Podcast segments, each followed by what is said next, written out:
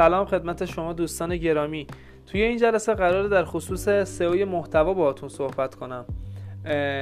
آموزشی که تقریبا می‌تونه چندین حوزه کاری رو به همدیگه متصل کنه. از کسی که محتوا تولید می‌کنه از کسی که یک سایت رو مدیریت می‌کنه و ادمین سایت هست و حتی کسی که کارشناس سئو و سئو کار اون سایت هستش توی این آموزش می‌تونن اطلاعات خوبی رو کسب بکنن. یکی از اصول تولید محتوا و درج در سایت های مختلف سئو کردن محتوا هستش. محتوا به خودی خود ارزش خیلی بالایی داره اما اگه این محتوا بیاد و سئو بشه اون مطلب رو می‌تونه توی نتایج گوگل تو رتبه های خیلی بهتری قرار بده و طبیعتا بازدید بیشتری هم روانه سایتتون میشه. چند مورد هست که من دسته‌بندیشون کردم و در این خصوص باتون صحبت می‌کنم. مورد اول درج عنوان جذاب برای محتواتون هست. اگه برای اون محتوایی که نوشید بیاید و یک عنوان خیلی جذاب رو درج کنید طبیعتا می‌تونید بازخورد بهتری بگیرید. چجوری محتواتون رو جذاب کنید؟ به این شکل که بیاید از علامت های تعجبی علامت سوال و حتی استفاده از کلمه های مثل بهترین عجیبترین بزرگترین جالبترین و کلمات مشابه استفاده کنید. حتی می‌تونید عنوانتون رو عنوان سوالی بذارید یک سوالی رو از کاربر بپرسید یا یک عنوان خبری و تعجبی. به این نحوی که گفتم می‌تونید عنوانتون رو خیلی جذابتر بکنید. و تاثیر عجیبی هم توی انتخاب متن توسط کاربر داره و کاربر وقتی که اون عنوان رو می‌بینه توی نتایج گوگل هرچی عنوان جذابتر باشه طبیعتا برای خودمون هم پیش اومده. احتمال اینکه روی اون سایت کلیک بکنیم خیلی بیشتر است. مورد دوم تیتربندی مناسب و درج محتوای مرتبط است. اگر شما برای اون محتواتون بخواید متن رو بنویسید. طبیعتا از تیترهای مختلفی استفاده می‌کنید. این تیترها اگر محتوایی که دارن بیشتر از 3 4 خط دو سه خط یا حتی 5 6 خط باشه بهتره که بیاید و متنتون رو پاراگراف بندی کنید. یعنی شما اگر به عنوان مثال 6 خط محتوا داره اون تیترتون اگر این 6 خط رو بیاید پشت سر هم بنویسید طبیعتا بازخورد کمتری داره به نسبت اینکه شما بیاید و متنتون رو پاراگراف بندی کنید. دو خط اول نوشته بشه و بعد برید سراغ پاراگراف بعدی. چرا؟ به این خاطر که کاربر به عنوان مثال اگه دو خط اول رو داره می‌خونه از اون قسمت متن خسته میشه.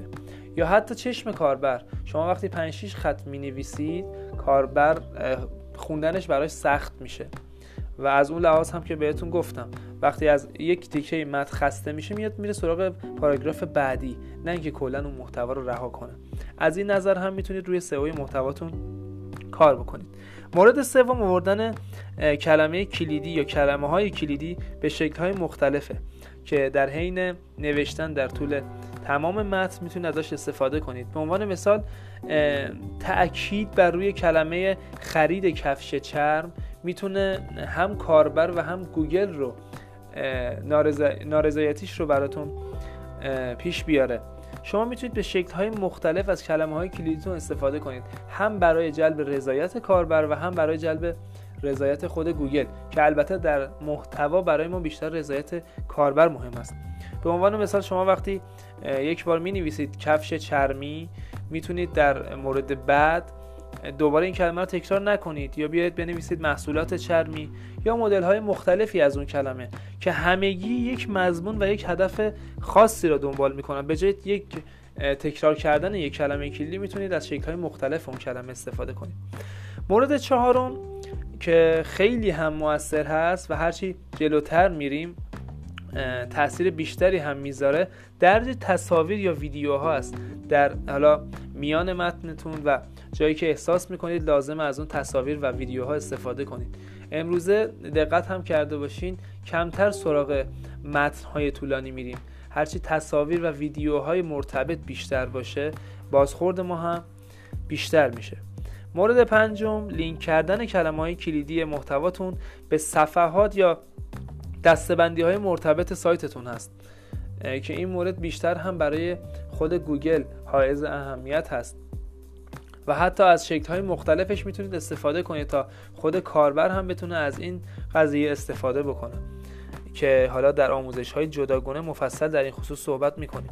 ولی اگه بخوام گذرا بهشون اشاره کنم شما می‌تونید با لینک کردن خود کلمه کلیدیتون حالا ما بهش میگیم انکر تکست در شکل های مختلف مثلا در خصوص همون کفش چرمی که اشاره می‌کردیم می‌تونید انکر تکست های مختلفی مثل خرید کفش چرم قیمت کفش چرم فروش کفش چرم تولیدی کفش چرم و موارد دیگر رو به اون دستبندی های صفحات مربوطه وصل کنید. یا در شکل های دیگه دقت کرده باشید قطعا توی سایت ها هم دیدید.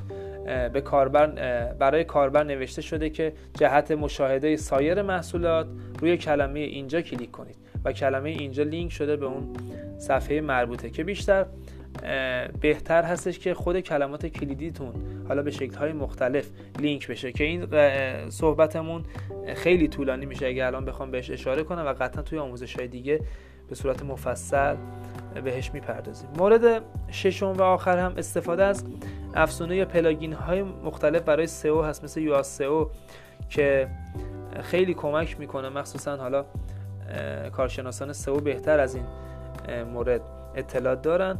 این plugin ها بهتون کمک می‌کنه که اون محتواتون رو توی نتایج گوگل برای گوگل و کاربر بهینه کنید.